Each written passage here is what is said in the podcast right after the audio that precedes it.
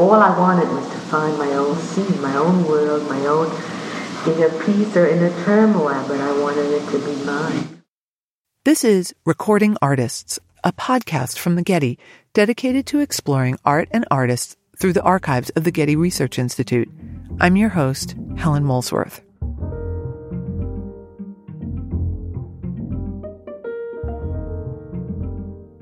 In this season, we focus on audio interviews with six women artists whose lives span the 20th century. These recordings were made by the New York based art critic Cindy Nemser and art historian Barbara Rose. Most of these interviews come from the 1960s and 70s, in the midst of the civil rights movement and the feminist revolution. Hearing these artists, in their own words, talk about their work and about their experiences as women making art is a revelation. This episode focuses on Eva Hesse. Cindy Nemser interviewed her in January 1970. Hesse was 34 years old. I asked artist Mary Weatherford and University of Chicago based art historian Darby English to listen to these tapes with me. Mary's mixture of painting and sculpture stems directly from Hesse's work, and Darby is an art historian who pays close attention to language and description, especially when things are hard to describe. Eva Hesse was one of the most innovative and beguiling artists of the 20th century. She is the kind of artist other artists swoon over, the kind they steal from, copy from, and learn from. Her ambitious body of sculpture has given several generations of artists the permission to experiment. During her lifetime, she shared close friendships with her artist peers in 1960s New York, namely Sol LeWitt, Bob and Sylvia Mangold, and Mel Bochner. Hesse was also married to a fellow artist, the sculptor Tom Doyle. Given this, I suspect she may have always been the kind of artist other artists admire. Hesse's life story was marbled by tragedy. Born in 1936 in Hamburg, Germany, Eva and her older sister Helen were put on a children's train in 1938 in order to escape Nazi aggression after Kristallnacht.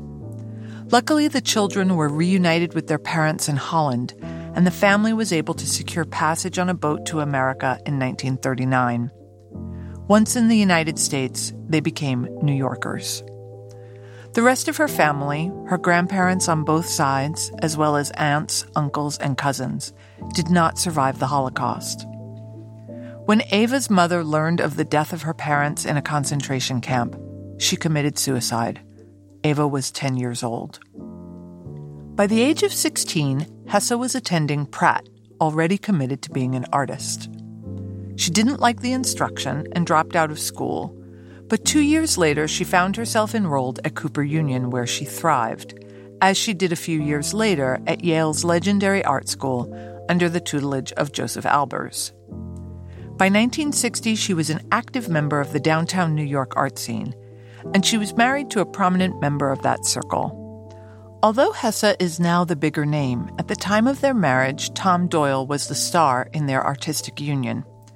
His reputation far outshone hers, a story typical for women artists of the period.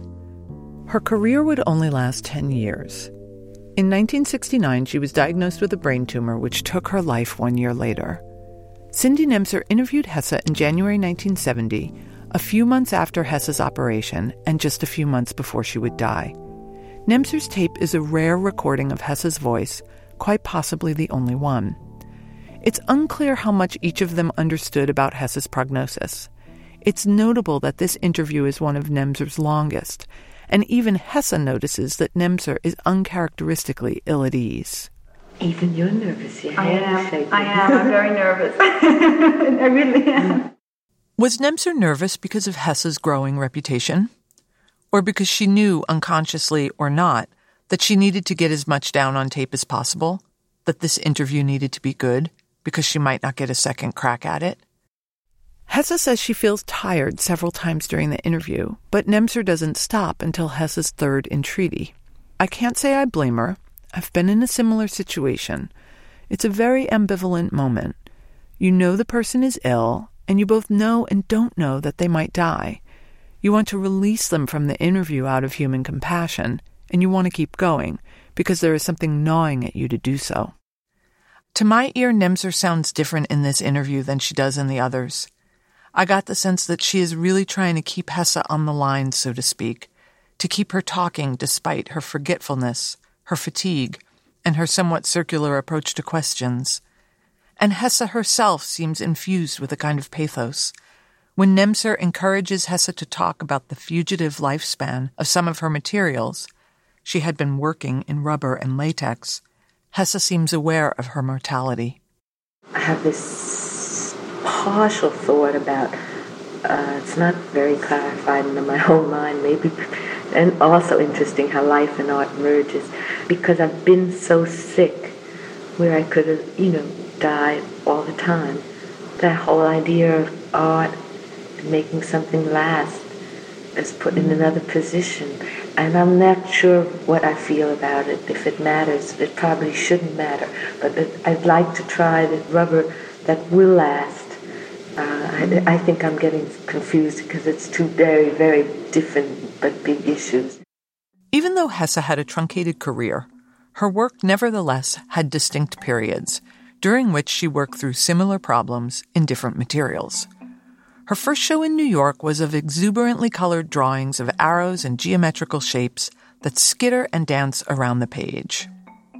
Relatively soon after this exhibition, Hesse returned to Germany for the first time since leaving as a child.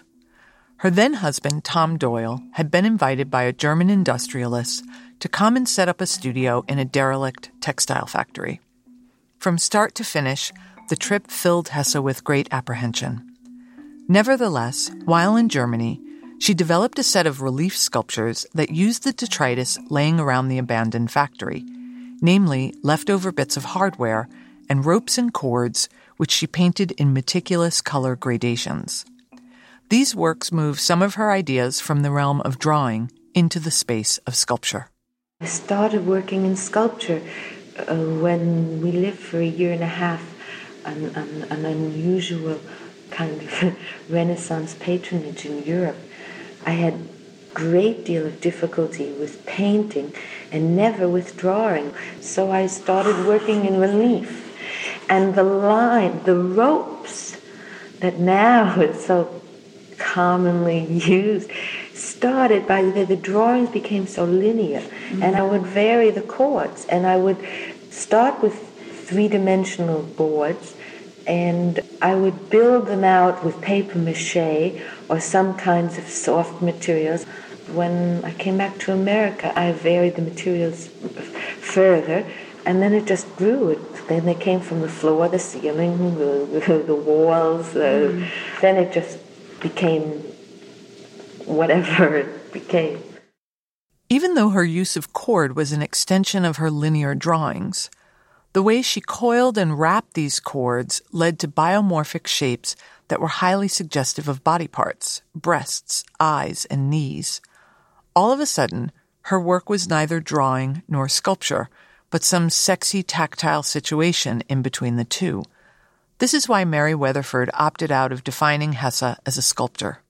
I think of her more as a maker. I mean, she's always called a sculptor. She did plenty of things that hang on the wall.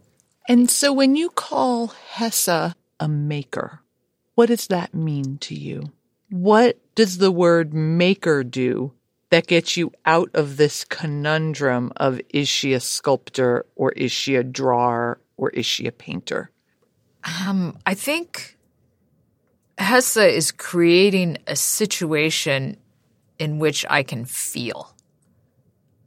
So the work is there I could touch it with my hands. Sometimes it's a box with tubes in it that looks like an inside out sea anemone, sort of.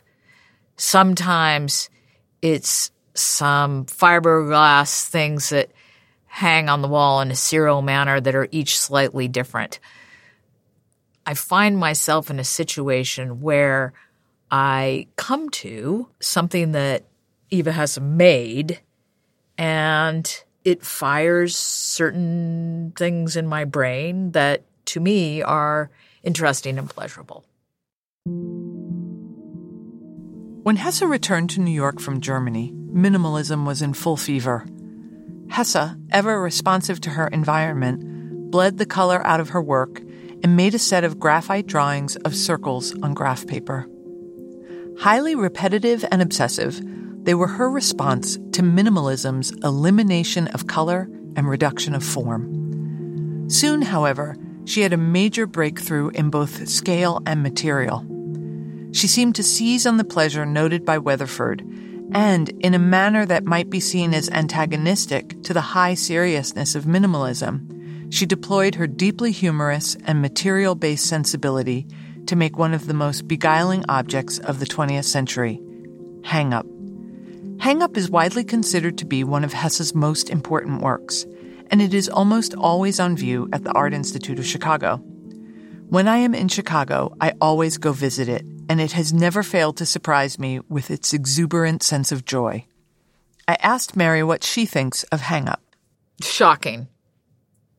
Why?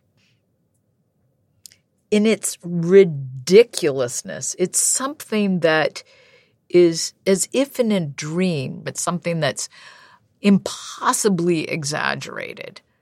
And for people who haven't seen it, it's a large frame with a animated line that comes out into the space of the viewer, boing out into the space and goes back into the frame. And so it has a kind of the impossible animation that occurs in dreams where you go, Oh my God, I dreamed I could fly. So you come around the corner and you see it, ah! and, and there's a sort of surprise that happens. I asked art historian Darby English if he could describe Hang Up from memory. Hang Up is a roughly five and a half foot square construction, open construction, some armature, I forget the material, has been wrapped by Hesse in canvas, padded first to a depth of, I would say, three and a half inches, wrapped in canvas and painted in grayscale all the way around. At roughly um, 10:30 and 5 p.m. Uh, are two holes into which a large wire, most of a loop, have been inserted. It too is painted a gray or several grays from the same gradient that wraps what is basically an open stretcher bar. And the wall is visible through the open form. And so you're looking at a sculptural painting and a painted sculpture and a wall and um, a very peculiar and delicate moment of contact between what hangs on the wall and the floor on which you stand. What Darby is describing is a large frame that encloses an empty patch of wall, and a large loop that interrupts the space of the viewer, both wrapped and bound, painted in gray. The piece is both conceptually serious and spatially hilarious. I asked Darby what kind of story he thought Hesse was trying to tell. It is a color story, it is a shape story, it is a format story, it is a medium story, it is a wall story, thereby, it is an institution story. It is a phenomenological story because we share the floor with Hang Up. And the work thereby takes part in the space that we claim. And it is utterly formless. What do you mean? Actually, I mean that it's imageless. I mean that it's an incredibly precise system of art gestures which present no image at all. And the absence of image is every bit as palpable a presence as all the material factors that I just described as comprehensively as I could. And now let's listen to Hesse describe it, although the audio is a little hard to hear. This really is an idea piece, I think. Mm. Uh, it's very strong and it's absurd when you see it. It's almost primitive in its construction. It's very naive in the way it's constructed because I really did it. But these words are long, I know, but I mean, it has a kind of a depth I mean, that I don't always achieve. And that's the kind of depth or soul or absurdity or life or meaning, feeling or intellect that I want to get to. Mm. And I think it's a very honest piece. It's also the extreme, it's that's also I like it and don't like it. It's so absurd to have out of that structure this little thing come out here and there, and it comes out a lot. It's like 10 feet out or 11 feet out. It's ridiculous. I mean, it's the most ridiculous structure I think I've ever made, and that's why it's really good. I mean, it's this, it's this ridiculous form coming out of nothing. And what's it coming out of? It is coming out of something, and yet nothing, and this is holding, is framing nothing. And then the whole thing is gradated. Oh, more absurdity.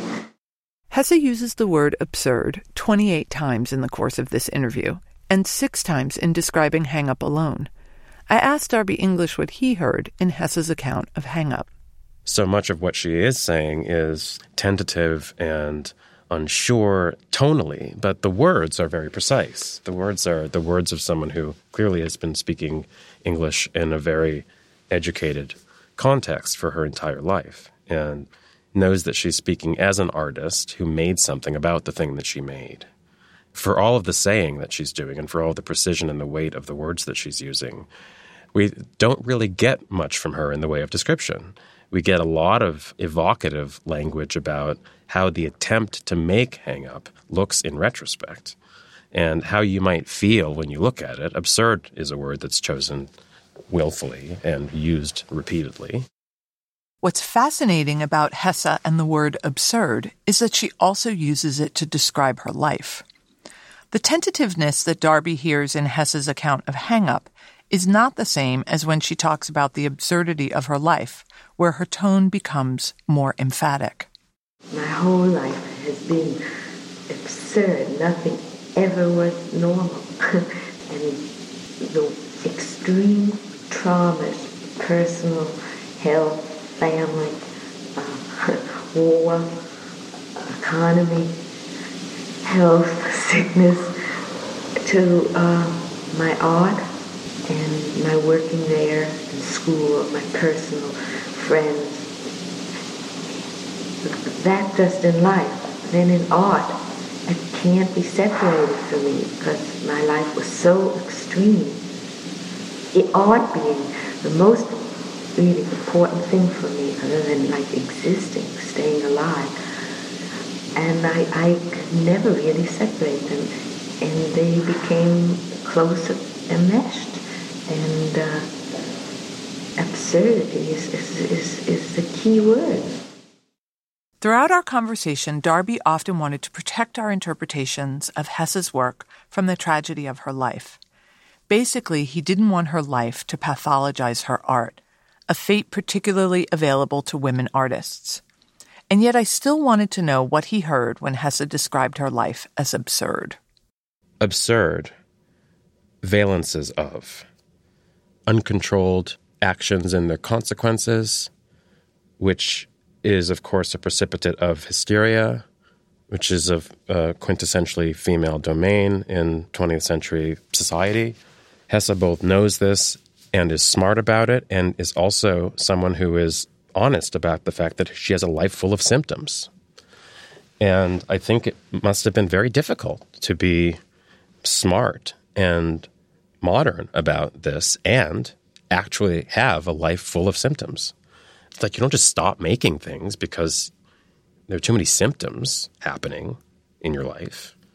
And you know, that's a that's an absurdity, you know, having to live both having to live under a kind of symptomatic regime and having to keep making your art no matter what for as long as you had.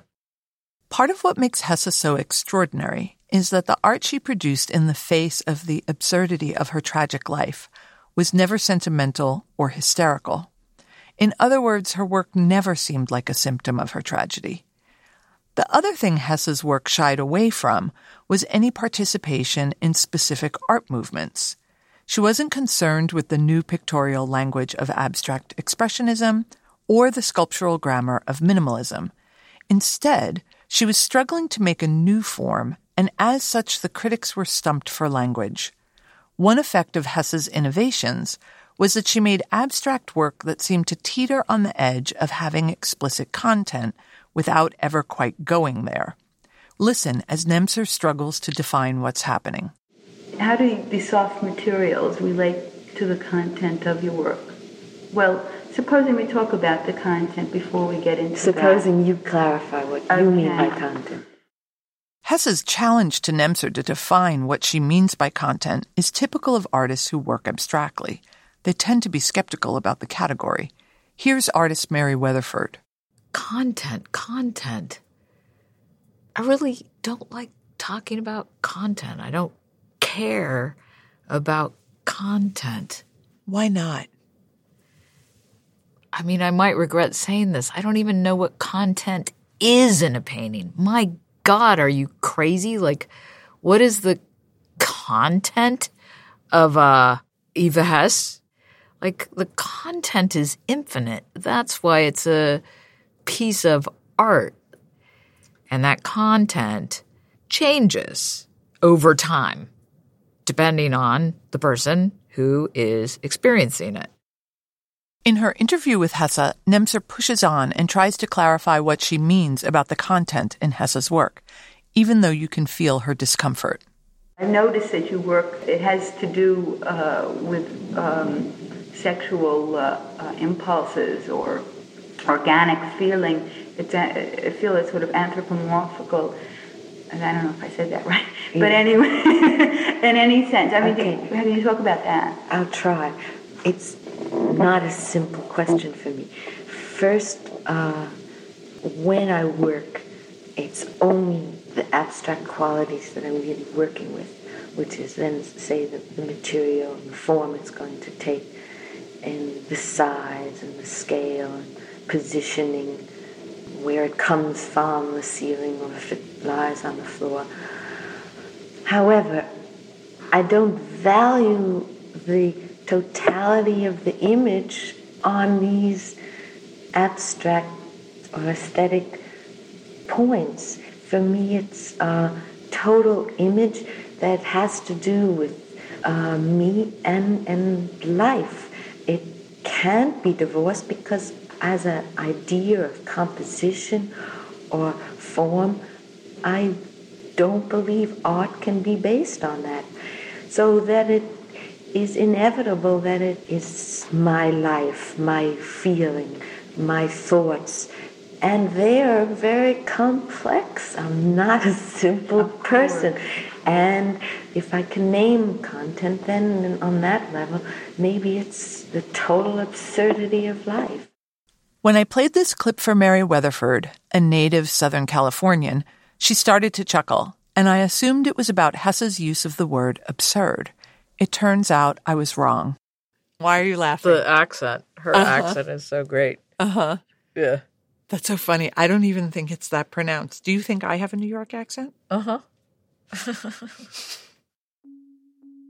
Regional differences aside, the question remains how do we talk about the complexity of Hesse's work?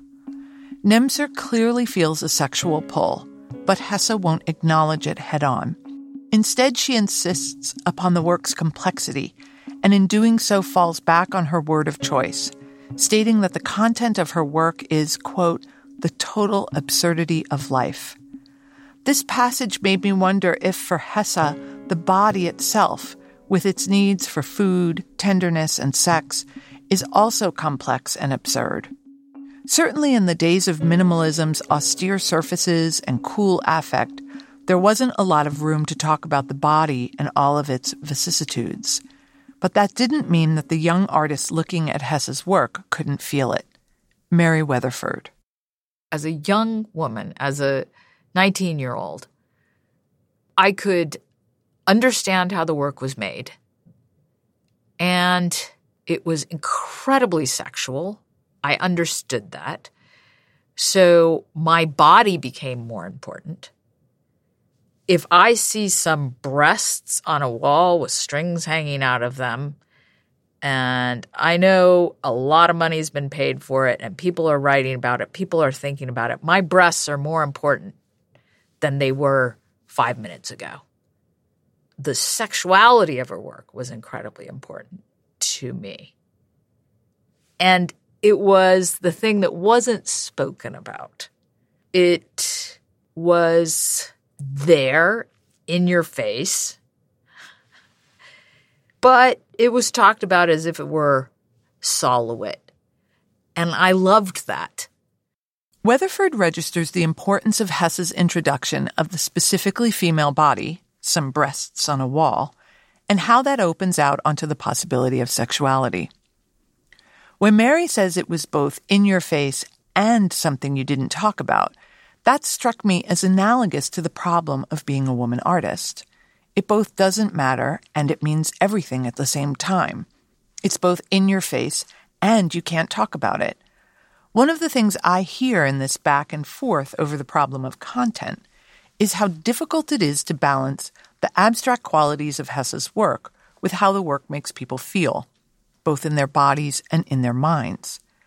Hesse's work is often really sexy and really funny, but when you try to explain why, the effect starts to disappear.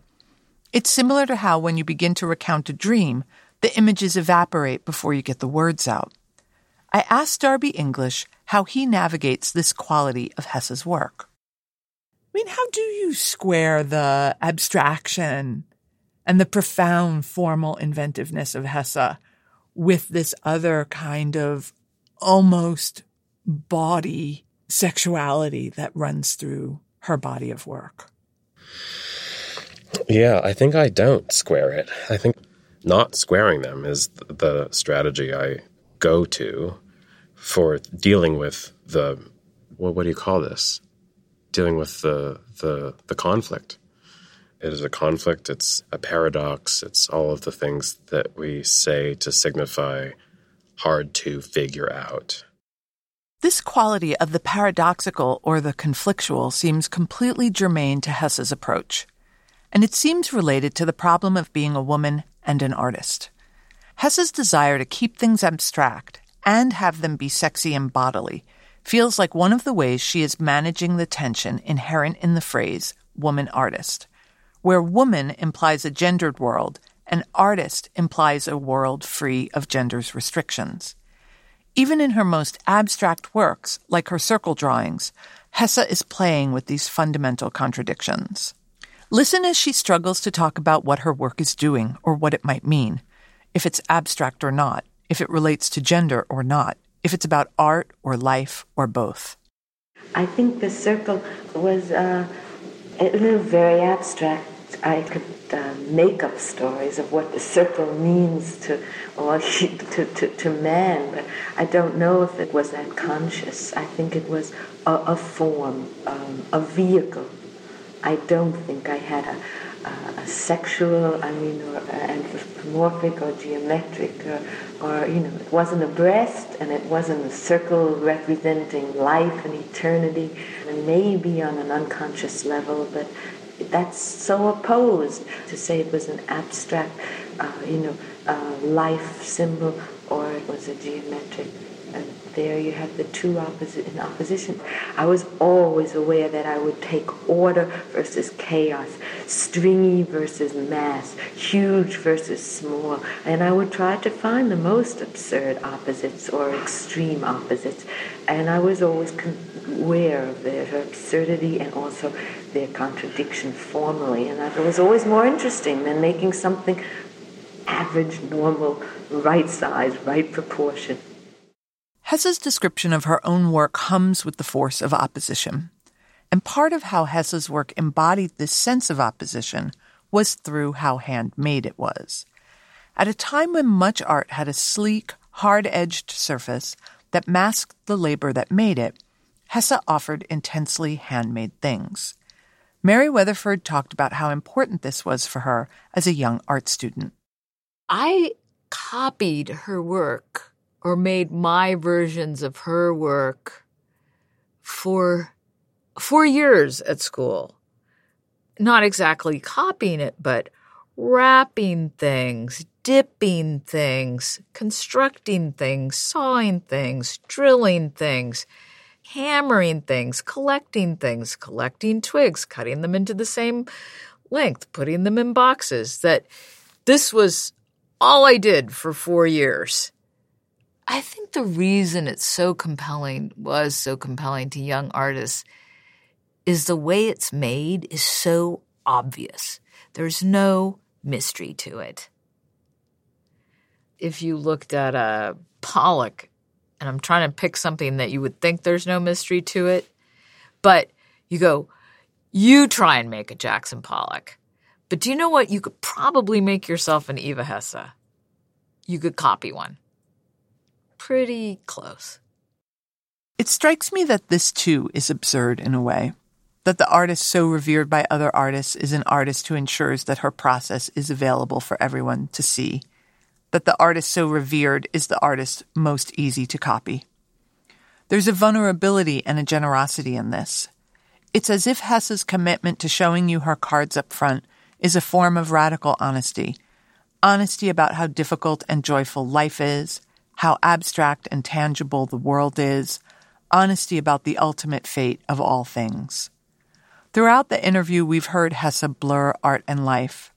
When pressed again for how her materials might hold up over time, she ultimately waxes existential. Because I, I, I am conflicted, because part of me feels it's superfluous if I need rubber to use. That's more important, and life doesn't last, art doesn't last. It doesn't matter. Life doesn't last, art doesn't last, it doesn't matter. This feels like it could be cynical, but in this idea, Hesse seems to find freedom. And the freedom she finds is the permission to use the materials she needs to use to figure out whatever problem she has to solve. I started to get the sense in listening to Hesse that the studio was a place where, because life doesn't last and art doesn't last, she could do whatever she wanted, no matter what the outcome was. Curious about Hesse's sense of freedom, I asked Mary Weatherford what it is about art that feels so necessary for artists. It is something that has to be done. I've, I've thought about this a lot. It's what I've found that I don't want to say makes me happy, but it's what I need to do to live. My time in the studio, my time with my paintings, um, it's a place where I can fail. It's a place where I can succeed. I can set uh, limits for myself. I can take away those limits. I can raise the bar. I can demand things of myself. I can let myself off the hook. So the process of making the work, it's uh, like life, but contained. This sense of permission to fail, permission to explore, permission to follow one's own questions is central to Hesse's project. In the wake of great personal and historical tragedy, she was brave enough to become an artist. She was brave enough to strike out on her own to try and find a way to make objects that muddled the categories of painting, sculpture, and drawing in a way that conveyed the equally blurred categories of art and life. And she was brave enough to make work that didn't look like anyone else's. I know art history. I know uh, what I believe in. I know where I come from or related to or, or the work that I've looked at that I really personally am convinced by and, and feel close to or connected with or attached to. But I feel so strongly that the only art is the art of the artist personally is, is, is truly as much as possible for himself, by himself. It's impossible to be isolated completely, but my interest is in finding solely my own way. What does it mean to be an artist and to want to go solely your own way? What does it mean to not want to be part of the movement of your peers? I find this particularly poignant given how many of Hesse's works are not, in fact, solitary, but are made out of the repetition of tens, if not hundreds, of parts. She tended to make things that didn't stand on their own. They often had to be suspended from the ceiling or propped up on a wall or hung from a hook. Was her desire to stand apart, to be alone, also part of what was absurd for Hesse about life and art? These questions reminded me of something else Darby English said about Hesse's use of the word absurd. No one feels absurd about the same things. The same thing that never strikes everyone as absurd the same way. That keeps the artist's discourse about the thing as open as the thing itself. I think that's incredibly brilliant. I think both Darby and Mary share this sense of Hesse's work being open and multivalent, and it's a huge part of her importance for them. Her work is trying really hard to be as open a field as possible.